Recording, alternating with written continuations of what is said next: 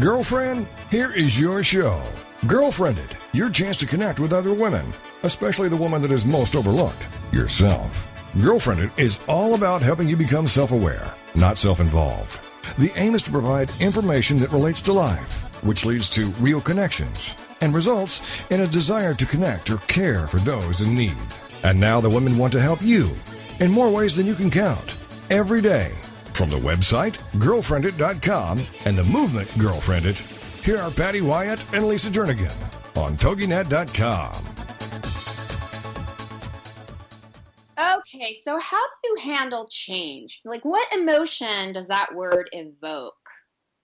You know what? That's an interesting word because some changes I find that I welcome. You like when it's like something's not going well, it's like, okay, I need a change. But then there's some changes, um, like even on a personal level, and I'll kind of talk about that maybe if you if you want to hear about it. Um, that you go, I'm not ready for this. This hurts my heart. I don't want that. So I think it depends on the change, but I know change is really hard. So it does evoke it does evoke a lot of emotions either way. So before we get too far into our emotions, we want to remind you that you are listening to Girlfriendit Radio with Patty Wyatt and Lisa Jernigan, where we rally you to do the remarkable through resources and relationships. And we have more information about today's show and other tips and tricks on our website at girlfriendit.com. And don't forget to follow us on Facebook and Twitter. Well, like you said, Lise, change is seldom easy, um, especially for an individual, yet alone an entire group of people. And so today we are going to be listening to author Trisha Taylor, um, who just finished writing a book about learning change, and especially in a congregation. But before we go corporate and big and an entire group um, how do we just deal with change as an individual? And, and i have to tell you because um, you and i are probably going through some of the largest changes that one can go through. I mean i know they, they say you know when getting married is a huge change and then moving into a house is a huge change. Getting your first job is a huge change. But um, the the whole empty nester thing, you handled that really really well. But now you've had some other major things that I, I, think are harder to deal with. So tell us a little bit about some of your changes that well, you're. we were talking about change earlier, and you know how do we feel about change, and how does change affect us? Um, you know, immediately I, I am in that season of change, and what it is is on that personal level, like you said, empty nester, but have two grown kids six grandkids, and they they live within ten minutes from me. So I know that I've been living in utopia, like having yeah. you know my nest is right here, and it's very full and it's very fun.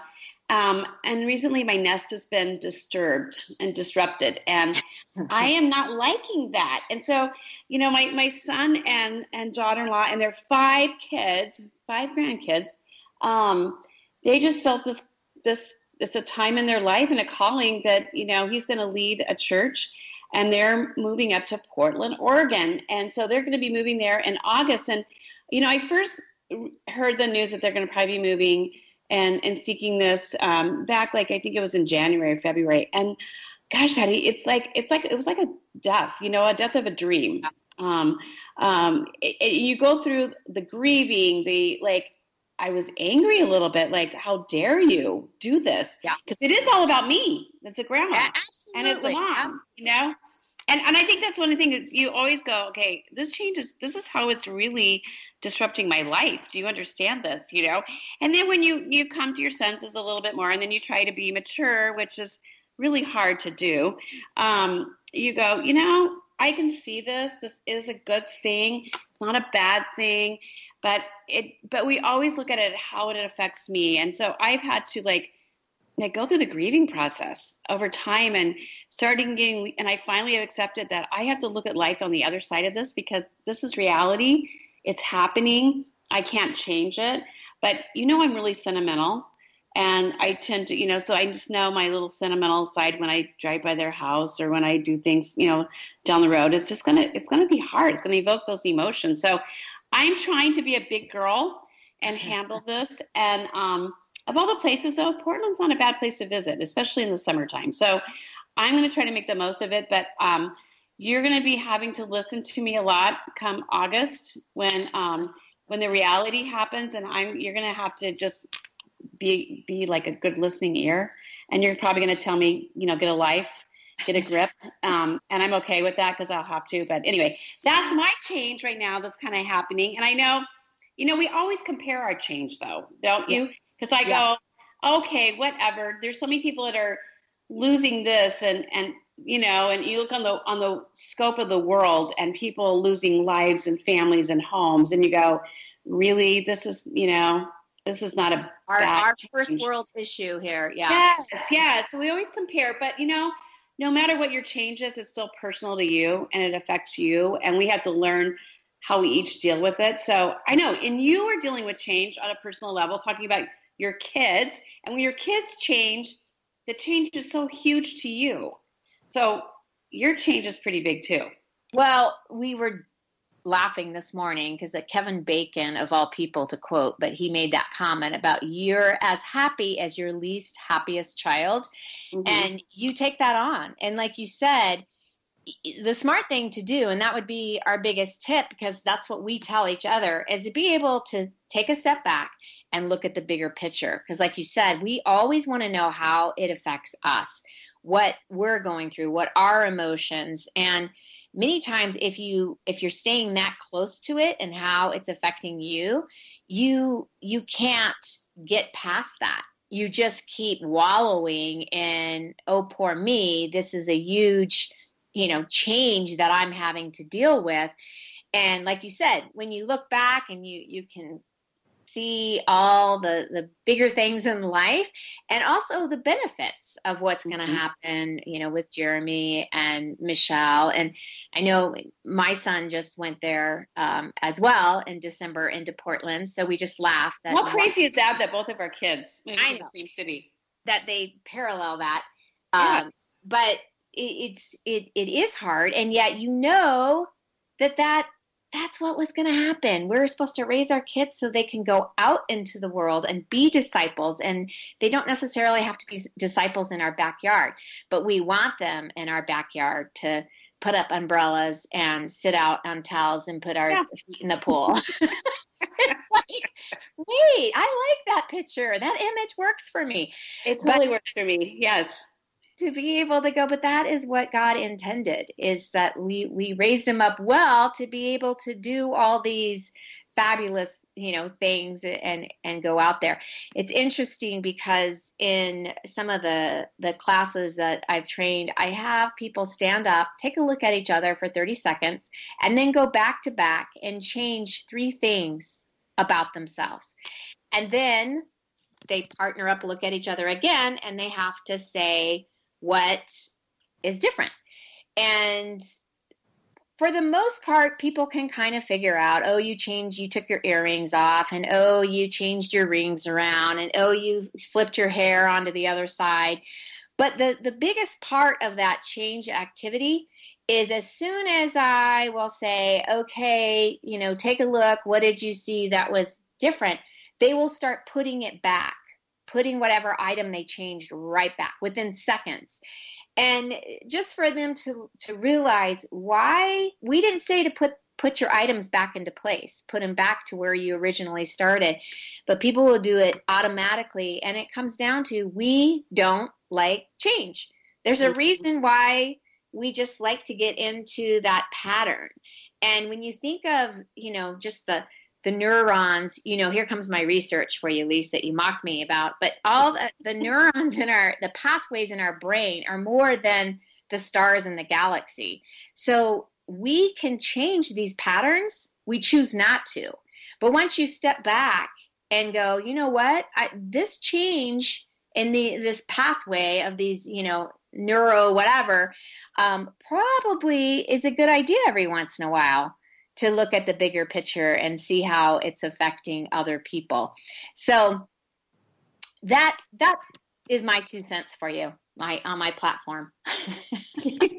well I, I you know it is so true i mean we do resist change and um, and a lot of times it's a transition of change because it's the process of there it's like sometimes you know the the end result is not bad but it's like getting to there And it's like Mm. even when you have people change, like even to change like your ring, like change something and wear your ring on a different finger, it just feels odd at first, Right. Because we become so accustomed to the, something, the way something feels, Yeah, and we like that feeling, and so we don't want to change that feeling and get used to a, a new feeling with it.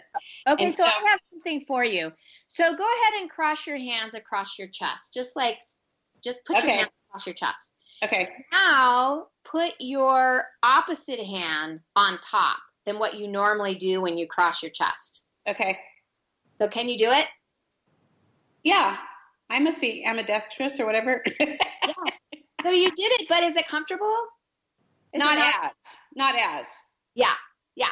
So even that, like even switching that pattern in your brain to not do what's what's natural, it's just it's hard. Change is Mhm. really hard and complicated. You have to really think about it and have to be really intentional. Yes. Yeah. We just gravitate toward what's comfortable. But doesn't that doesn't that say so much about just our culture now? We we one of our values is comfort. And Mhm. it's like I will do whatever and I will resist change because it's not comfortable, even though it could be better. But it doesn't feel good and it's not comfortable. So I, I don't want to do it. I'm going to resist change from you. If you do something that I don't care for and it creates tension in me, then I'm not going to be tolerant of you. hmm And that's that's mind-boggling as well. Uh-huh. I think you have a story there, right? I do. One that can't be told at least today. I I love it when there's these. Yeah, there is a story there. I, I I'm sensing. You heard Yeah. the passion. You heard the passion. I did. I heard the emotion to that to that thought. Well, you know what? I'm looking forward to um, the rest of our show when we're going to be talking about change and learning change because, like we just said, it doesn't happen just naturally. A lot of times, we have to learn how to really handle change and and go through the process of change.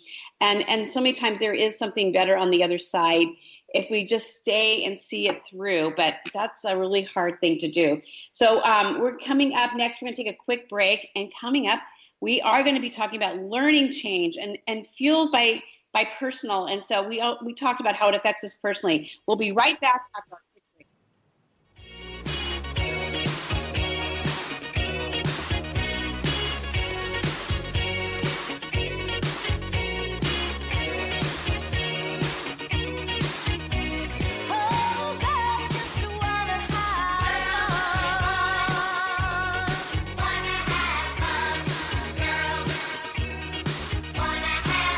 This is Girlfriendit on TogiNet. Don't forget to tell your friends to check it out on girlfriendit.com.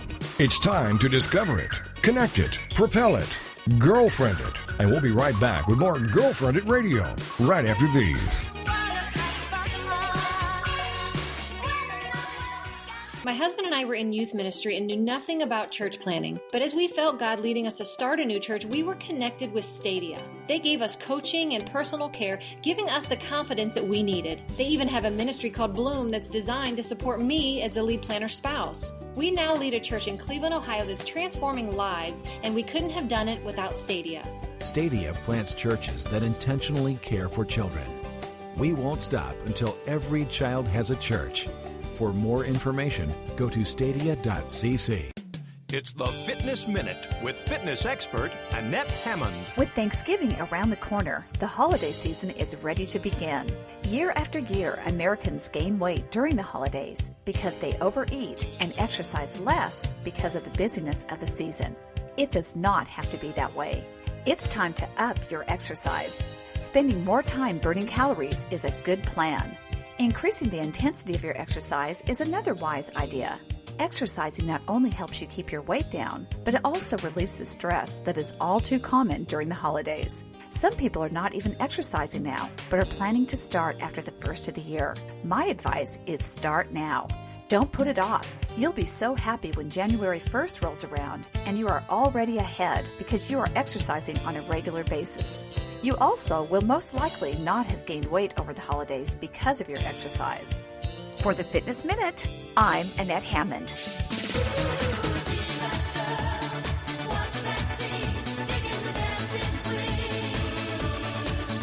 Welcome back to Girlfriendit Radio. a chance for you to let your hair down, curl up with a mug of whatever you love, and have some nice girl talk. It's Girlfriendit, the radio show on TogiNet.com. And now back to the show with your hosts, Patty and Lisa. Well, we were discussing what emotion is evoked when you have to deal with change, and change is seldom easy for an individual, much less, much less an entire group of people, such as a church congregation. And in her new book, Learning Change, Trisha Taylor talks about a congregational transformation and uh, just stories of church leaders who were able to transform their congregations by first making changes in their own lives. So today we get to hear from Trisha. Trisha, how are you? Hi, I'm good. I'm good. It's good to be here. So um, we are hearing from our sound engineer that you're from Houston, Texas, and she's quite excited because she's from Texas as well. yes. I will tell you right now in Arizona, we are not loving the weather. It is getting up to uh, like 120 degrees. So I don't know if what what it's like there in Texas. Is it nice and warm?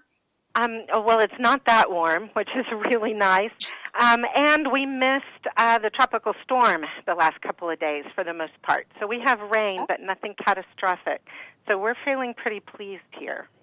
You're okay. Well, that's that's good. So that means that you're you're okay with the change in weather. there you go. so tell us a little bit about Trisha. Like, tell us your story and uh, at what part that you realize, you know what, we need to write about change within the church. Like, what what brought that on? Mm. Well, I was I was born on a Monday and in church on Sunday. So um, I came from a family where church um, was a big part of our lives, and uh, grew up in the church, loved the church, loved the Bible. Uh, went on to a Christian university, went on to seminary, uh, eventually toward um, professional ministry and ordination, and all of that um, put me right squarely in the middle of the church life, which I think we can all agree maybe is a very anxious place to be. Um, one of the things in my life as a professional counselor that I work on quite a bit is thinking about anxious systems and how, like you said in the intro, it's it's one thing to think about change individually. It's another thing to look at um, how we all vibrate together um, with kind of a, a collective anxiety when we start thinking about change in a group. And it seemed very clear that as our congregations were facing a number of changes, changes from within, I think that churches have always uh, faced. Um, people come and people go, and things happen, and sometimes we move from one building to the next, or changes happen in our denomination. Uh, but we're also in a culture that is rapidly changing, and that change shows up in the church, and it shows up in ways that make us all anxious. And so uh, it was out of that experience of over a lot of years, I won't tell you how many years, but um, a lot of years, uh, watching both um, the changes happening and the anxious reactivity of Christians and congregations to that change, uh, said, you know, this is something we probably need to write about. One of the interesting and maybe unique things about this book is that I'm not the author of the book. Um, I'm one of nine authors um, of this book. And so um, there are nine people who have been on this journey together who, who wrote this together. And um, I don't know if you've ever tried to write anything with a group of people, but to write a book together with nine people was a challenge. But we feel like we really captured our learning about how to manage ourselves in change. Hmm. I love the collaboration. And did you guys learn from each other a lot in this process? Absolutely. We had been sharing um, this process of learning about uh, personal, individual change that then leads to congregational transformation that we hope will take us toward even um, change in our communities and in our culture. And we've been on this in this learning process together as a learning community for uh, years now, and we felt like we had learned some things that needed to be shared. So we all got together in um, in Western Michigan around a table for three days and said, we need to figure out a way to get what we've been learning and practicing in our real lives. We need to get this story out there to see if there might be something that can help others. Mm. You You mentioned talk a lot about the transformational learning model is is of you know it's, we, we're so conditioned for the information you know Yeah. give us the information and but yet it really doesn't lead to transformation. And transformation really is the key because unless there is change there is transformation really what good was the information. So can you kind of address that a little bit? How you know just kind of the, the aspects of transformational learning? Yes, this is one of the really exciting things. Um, so you mentioned information, and so I would just invite people to imagine a cycle around three things, um, starting with information. So we'll put that at the top of this diagram. And we want to say that information is really important. We need to get new information about new things, especially in this rapidly changing culture. But, you know, there are things we don't know that we don't know. There are things that we know that um, that we know that we don't know. And we do need to be able to go out and find out what other people know about this.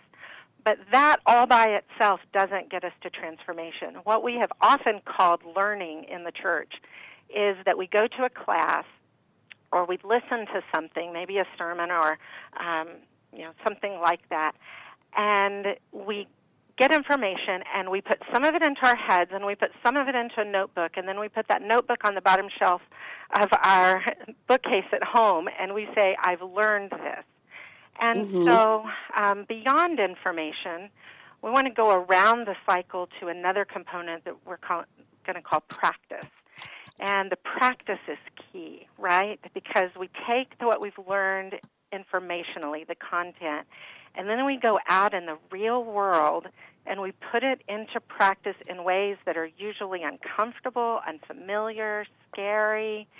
And we adults, we hate this. Most of us build our whole lives so that we don't ever have to practice something we don't already know how to do. Mhm. And so here we are out in the real world practicing. Um, we take on um, maybe something that seems like a spiritual concept, and we try to figure out a way to go practice that in real life. And then the third component in this um, process is that then we reflect. And we reflect on our practice with a group of other people who uh, love us, are for us, are not going to shame or judge or criticize us, that we can tell the truth um, about our learning with. And then one of the things that happens is we decide what more information do we need, and we just start that practice, or we start the process over again. Wow. So how? Okay, so you've taken this. You, you've talked about like in the context of the church, um, and people can look at this in the context of other things. But as as far as the church, and you you talked about it starts with us. So going using these principles.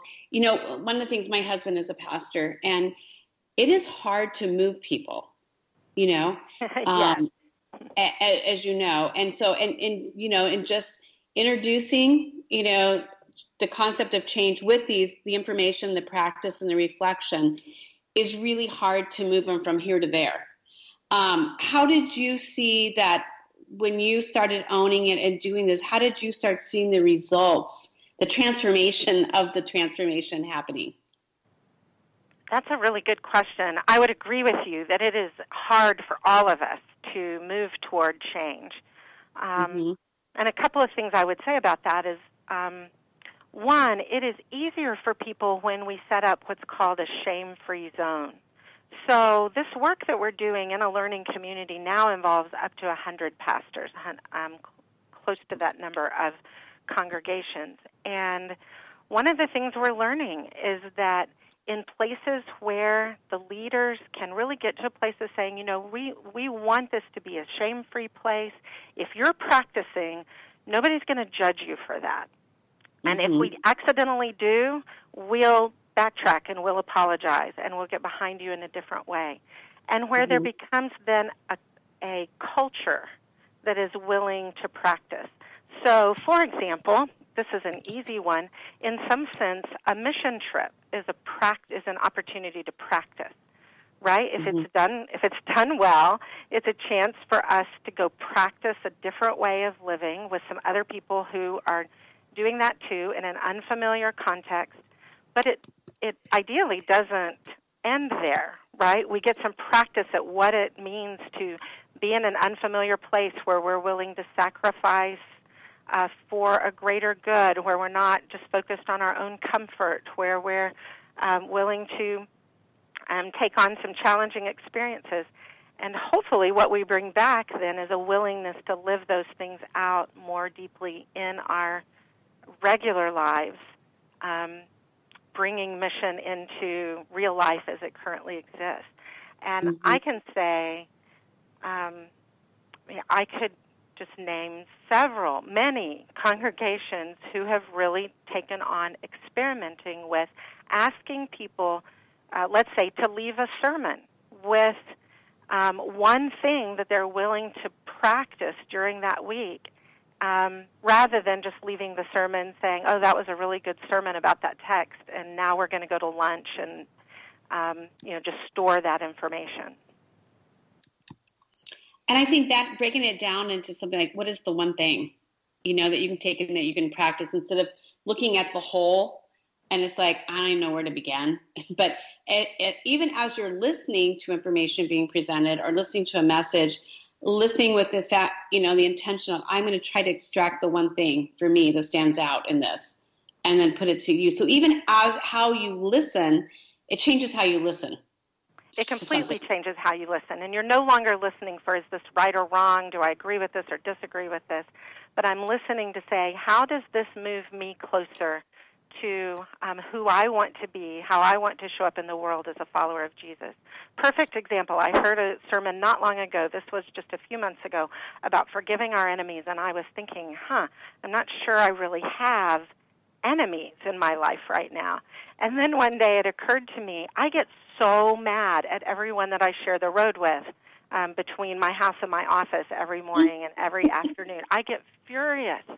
And so I took on the practice of forgiving all these people who are cutting me off, who are, um, you know, Trisha, keeping me I- from getting where I want to go. And I Trisha, really took that on as a spiritual really practice. I'm so sorry. We're gonna have to take a really quick break. I'm gonna have to cut you off. We'll be right back with Girlfriendit Radio.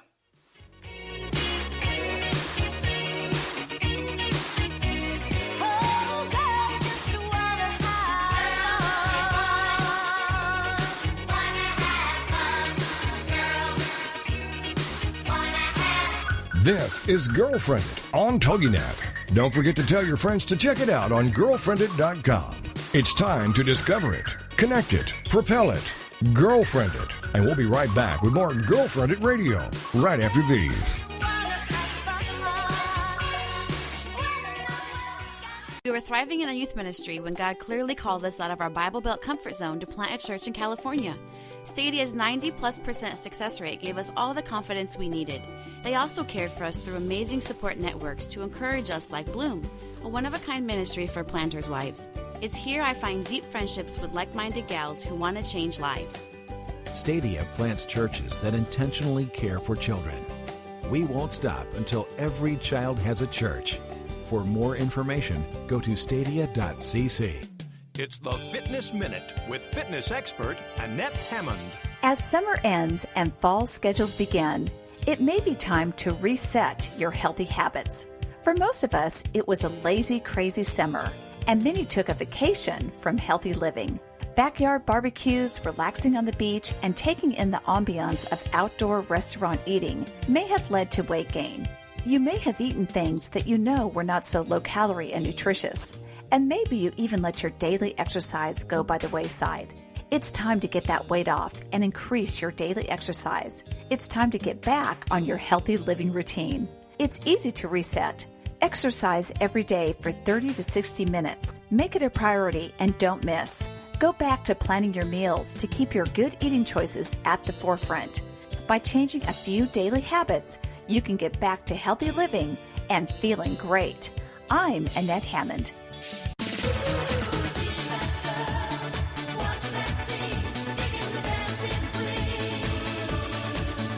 Welcome back to Girlfriendit Radio. A chance for you to let your hair down, curl up with a mug of whatever you love, and have some nice girl talk. It's Girlfriendit, the radio show on TogiNet.com. And now back to the show with your hosts, Patty and Lisa.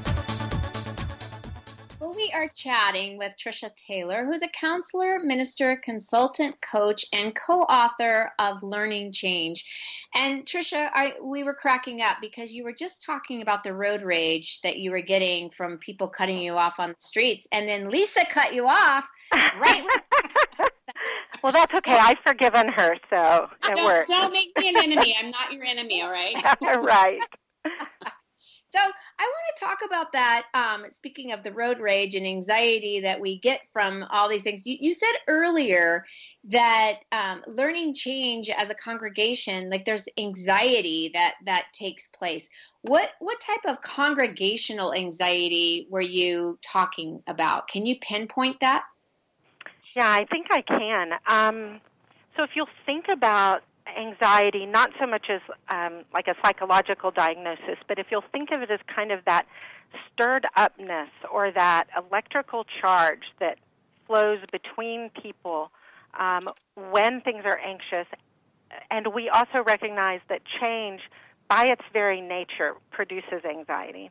And so we have congregations who, um, you know, let's let's face it. Sometimes we see a ton of anxiety from something just like you know changing a hymnal or moving the pulpit or putting down a different carpet.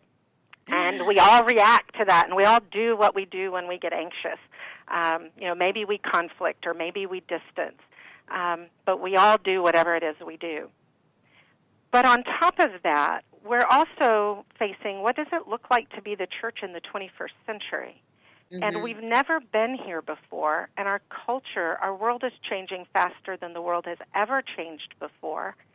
And figuring out how do we be followers of Jesus faithfully in a context that is changing every day. Um, people often ask me, So are you saying that the church needs to change?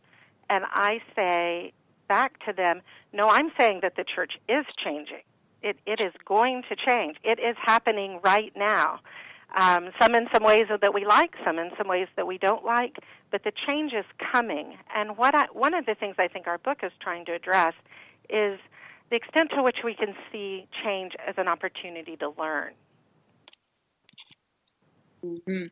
So that that's interesting in, in, in a way that we can learn because that, that was my next question. In what ways is the church losing its impact here in america when we are talking about you know the changes? Because we see it we feel it like what does and doesn't need to happen for the church to to re- regain its ground to not be so changing with the culture? Well, I think um, the starting place, I think, is to look at how Jesus managed that. And what I see when I look at the life of Jesus is someone who was born at the crossroads of some huge cultural change. Um, we have the Romans, we have Jewish life, we have um, all kinds of things that are happening at the, in the world at that time. And we see Jesus waking up every day focused on mission not on preferences or personality or you know we see him saying every single day i'm listening to what the father is doing and then i'm acting out of that. And we see example after example after example we see some places where other people are very anxious. Let's say for example the the story of the woman caught in adultery and other people are very anxious and trying to get him to do something in response to their anxiety you know to judge and condemn this woman. And we see him staying very calm listening to the father i assume um, thinking through his core values about who he is in the world and then acting out of that in a really creative um, uh, grace filled surprising way and so I would say that's the starting place is to think about how do we learn to align our lives to live like Jesus did in the midst of big change and fierce anxiety. Mm. Well, okay, so you, um, when you're talking about, I mean, I I don't know how to say this because in your book so much because we're dealing with real life and reality and changing and and people. It, part of change is is ha- helping people to see how small we think sometimes.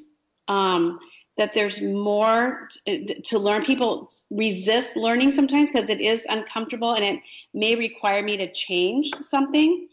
Um, how how do you address that? Like because I think uh, you know, especially like in a church or in a group, one person can affect others. You know, it's not like you're taking when you're trying to uh, you know help motivate a group towards change. One negative person can affect the whole group. So it's like how do you how do you identify and how do you help that person to see a need for change? I think that's a lot of it too. People don't even see a need for change in the church. It's like we've always done it this way. This is great and we're set apart. So can you address that a little bit?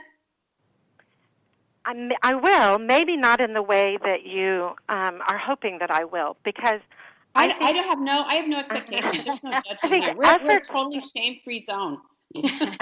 That's great. Efforts to try to get another person to change are almost always fruitless. Um, now, I wake up every day with lots of plans to help other people change, right? But um, the truth is, that's usually um, not very effective. But I loved what you said about um, one person affects others because in a system, when even just one person, but especially if more people, are waking up every day thinking about what does it look like for me to live fully human, fully alive today? What if today the thing that I care about most is that God is on mission in the world and is inviting me to join him there? And what if there are several of us in a congregation that are asking that question, um, not in a an elitist way, but in a way that um, where we're living full out um, and we have stories to tell about what God is doing, and we're supporting each other in that. That's also really, um, that is really contagious in a system. And I would say each of the congregations that are represented in this book have, as well as others, have formed a small team of people who are taking that on. How are we going to help the um, how are we going to help the uh, get this idea that if we can learn how to be the people of God in the 21st century together, um, and by together, we don't necessarily mean every single person. One of the things that I remember is one way Jesus managed anxiety in his own system is that he let people walk away. Um, he was very clear about who he was and what he was about. He engaged people around that if they wanted to do that. But he also, in several places in the Gospels, let people choose differently. Sometimes in congregations, that's what we do. But I see a lot of leaders wanting to get up front and tell people how they should change rather than casting a really positive, um, uh, exciting vision about what change could look like. hmm And, and that's the key right there is we, um, how do we continually cast a compelling vision? Um, and as we know, Bill Hybels says, you know, vision leaks. And Yeah. it's like sometimes we think, well, I cast that vision two years ago. People should. It's like, no, it needs over and over, and we need to be reminded of this is why we're doing this, we're implementing this. And I think part of it is uh, people have to understand the why behind it. Yeah. And to be able to go, okay, now I get it. I need to, to be more open with that. And um, it is such a challenge, especially in the church, um, to, to implement and try to, and casting vision in such a way that leads to transformation. Um, in what, with what you're talking about, not just giving them the information, but helping them lead and live a different life. Um, what are some of the keys that you have? You know, we talk about change and and you know the the process of change and how we implement it. What are some of the keys that you your group um, has discovered in your practice? And we have three minutes before I have to Okay. rudely interrupt you again. You here's a here's a big piece is that one this is not original with us, but I think this bears out in our experience is that people for the most part do not resist change. Um, we're actually designed, our brains like change. We are designed to be really adaptable. What we resist is loss. What we resist is that something that is meaningful to us or important to us is going to go away. And when we can address that, whether that's in our families or our congregations, um, when we can address that change brings loss, and we can bring really deep empathy um, to the experience that people are having, that that change for them means losing something, and we can bring an empathetic, compassionate heart to that. Then what we see is um, we may still pursue that change. You know, that may be God's calling in our lives. It's not negotiable. We are moving in that direction. But we can do that with a lot of deep compassion um, and empathy. Mm-hmm.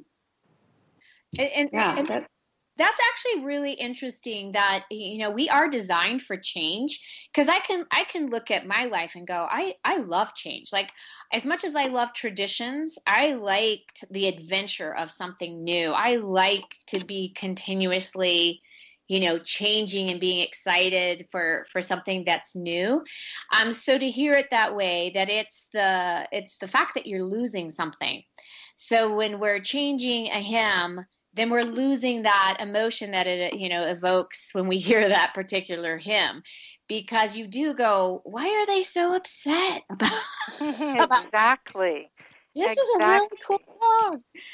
Yeah so that that's an interesting tip to to realize yeah what are you taking away from them? What are they losing? And what can benefit them when what do you like uh, you know like a child when you take away your telephone out of their hands you have to re- replace it with some other toy so you're not you're not just yanking it from them you're replacing it so that's an interesting way to look at the situation yes, Well, I- exactly. and we don't have to make them the bad guy for resisting change. Mm-hmm. mm-hmm. Mm-hmm. again, you're talking about the shame-free zone. You know, creating Exactly. that space where this is okay, and it's okay to process out loud and to share your emotions about it, and and we validate those, and we validate how hard this is, but we're in this together to get from here to there. And I think that when they feel like, okay, I'm not alone, you're not just dictating at me, but you're with me in this. Okay, we're gonna take a quick break, um, and when we're come come right back with more conversation about change.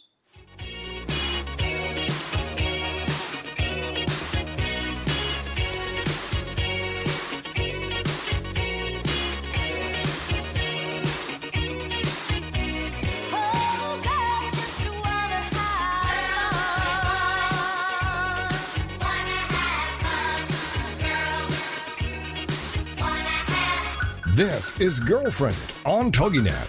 Don't forget to tell your friends to check it out on girlfriendit.com. It's time to discover it, connect it, propel it. Girlfriendit. And we'll be right back with more Girlfriendit Radio right after these. My husband and I have always wanted to plant a new church. After 10 years, God finally affirmed that in us. We thought we were on our own. We never imagined that there was an organization that could partner with us. That's when we got connected with Stadia. They have incredible systems in place to support our family, including a network designed specifically for me, the spouse of a church planter. We could have never done it without Stadia. Stadia plants churches that intentionally care for children. We won't stop until every child has a church. For more information, go to stadia.cc. It's the Fitness Minute with fitness expert Annette Hammond. The Mayo Clinic describes a gluten free diet as a diet that excludes the protein gluten, which is found in grains such as wheat, barley, and rye. It is estimated that the market for gluten free products has grown to about 40 million consumers. Celebrities have touted the effectiveness of a gluten free diet for weight loss. Cutting down on gluten means cutting down on carbs, and that's generally a good thing.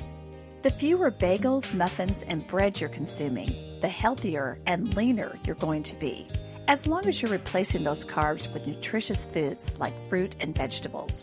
But we've also seen a surge in the number of foods marketed as gluten free. Some of these foods are okay, but many others are simply new versions of the same old problems, essentially carb loaded junk foods. For the Fitness Minute, I'm Annette Hammond.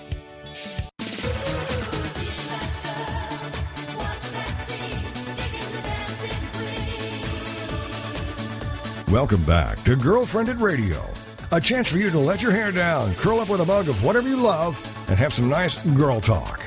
It's Girlfriendit, the radio show on TogiNet.com. And now back to the show with your hosts, Patty and Lisa. We are back with Trisha Taylor, co author of Learning Change Congregational Transformation. And Trisha is also available to lead workshops and seminars or to provide consultation and coaching to help individuals and teams find a new way of thinking and leading in the contemporary church. And Trisha, we, we went into a break talking about. Uh, why we resist change and, and many times it's because we're actually resisting the loss of something. And i know so many churches in, in the change of even simulcast all of a sudden now you know we're, we're doing church on a big screen and you you hear a lot of you know commotion about that. I'm just interested what part of doing church on a big screen that there's a loss? Where do you feel like the congregation feels like they're losing something in terms of these new ways that we experience church together? Yes. hmm Yeah, we live in a culture that both resists and longs for deep connection. And I think we see that in the in our churches as well. We long for really deep connection. We want authentic relationships where we can really tell the truth.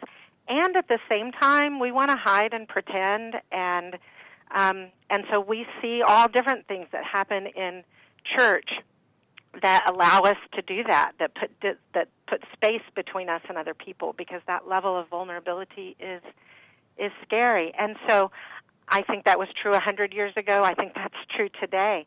That um, change is always either bringing us closer together, which sometimes looks like community and sometimes looks like conflict, or it's pushing us apart um, in ways that sometimes looks like us being healthy and autonomous, but sometimes looks like us being distant and disconnected.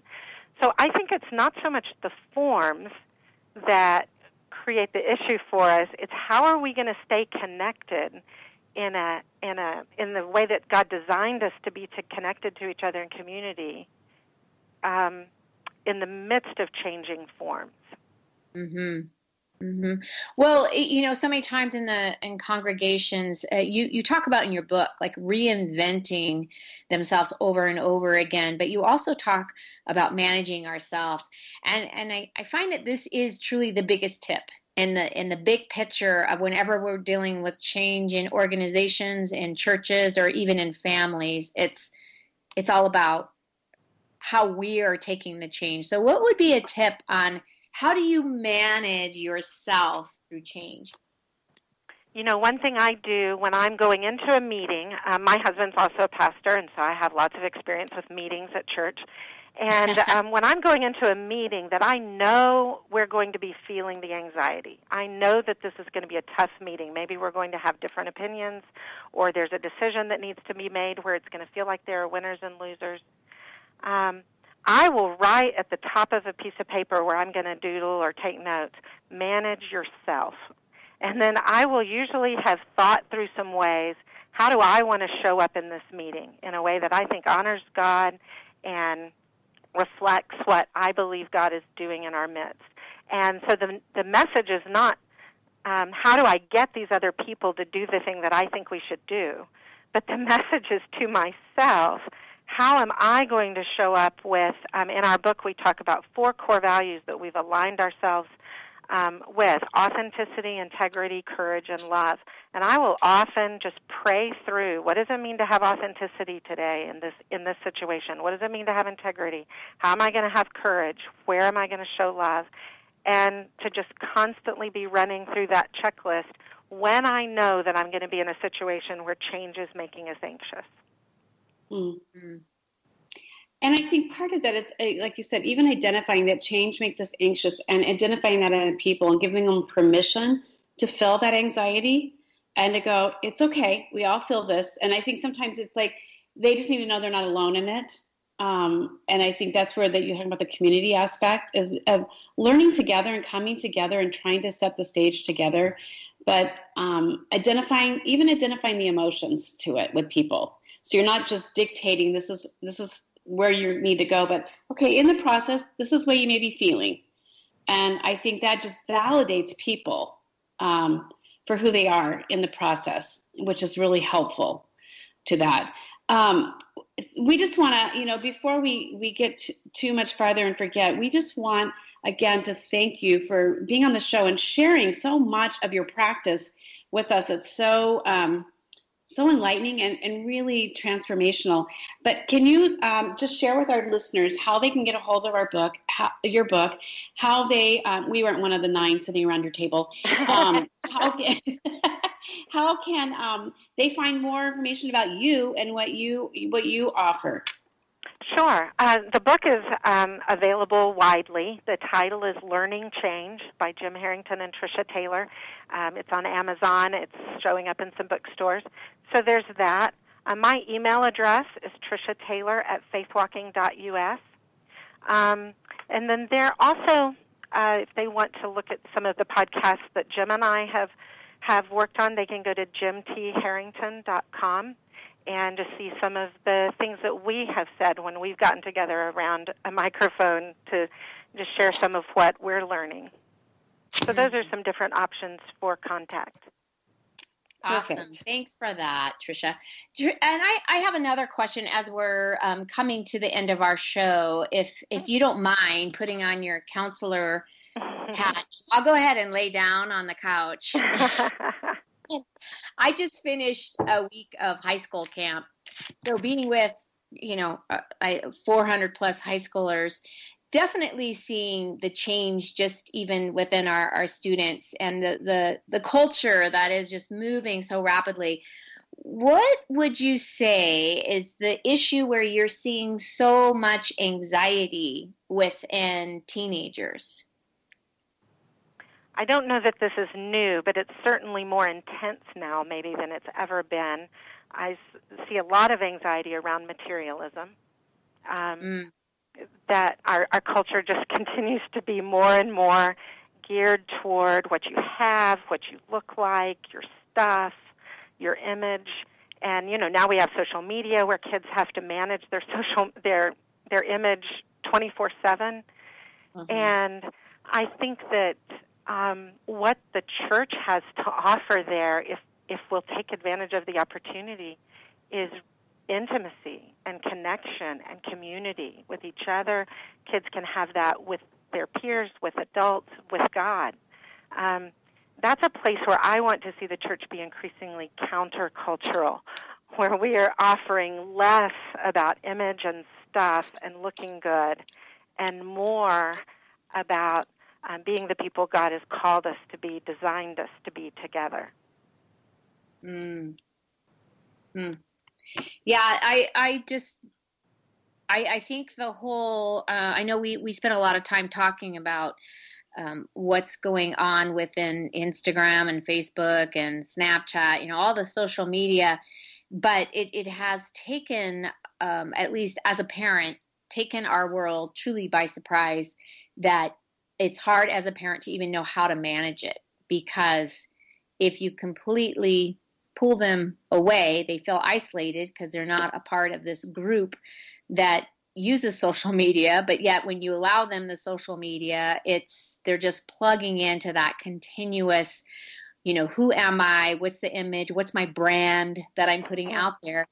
And trying to manage through this um, especially as, as just like you said leading and trying to get that intimacy and that connection with with god when it's it's hard to even um, we want them to have their phones because their bibles are on their phones now. You can look over a crowd while the message is going on and they're just sliding through social media on their phone.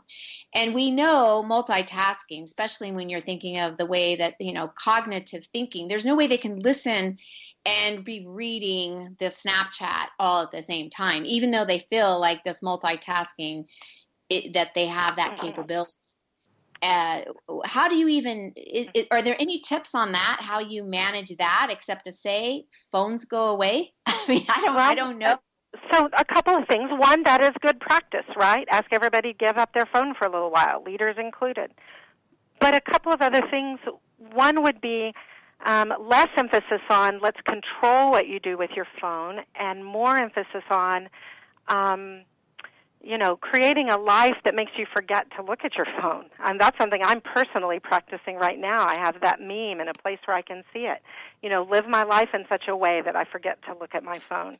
Um, I'm not sure that teenagers are designed to learn sitting in rows facing forward. Um, I just don't think that's our design as human beings, but especially not as adolescents.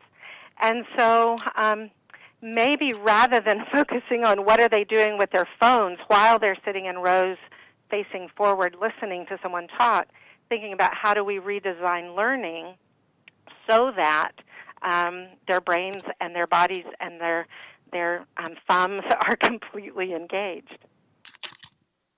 Okay, that that's pretty significant. I used to say that all the time about having a son going, I don't know if he's designed to sit in a classroom all day long, Yeah, you know, for six to seven hours. But I love that you've added and what to do with your thumbs. Like they, you know, some of them, that whole kine- kin- kinesthetic learning, uh, how do we keep them actively engaged while a message is, you know, there for hours? Like at church camp, you are literally hours sitting there listening to the message. So I, I, I think that that's a huge tip. How do we redesign learning? So to bring it full circle, maybe that's something that needs to change. Mm-hmm. Mm-hmm. Well, it, it, it is identifying the right change, you know, because so many times we can think this is what needs to change when that really is not going to bring the results we want. It's where, and so that it's like it, it's thinking differently. Like you're saying, maybe it's not taking the phones away, and that's not the change. It's redesigning the learning process where they don't want to be on their phone. Um, you know, trying to multitask with that. So it, it's it is a new approach and just trying to think differently. And I think that's what you've challenged us a lot in this is is is looking at change differently and how do we how do we tackle the process of change in such a way that brings the results that we're looking for. Um, we just so appreciate you sharing with us and so many great tips um, here, and and we can't wait for our listeners to to get your book and to find out more that will impact their own lives. You've been listening to Girlfriendit Radio with Patty and Lisa. Have a great day.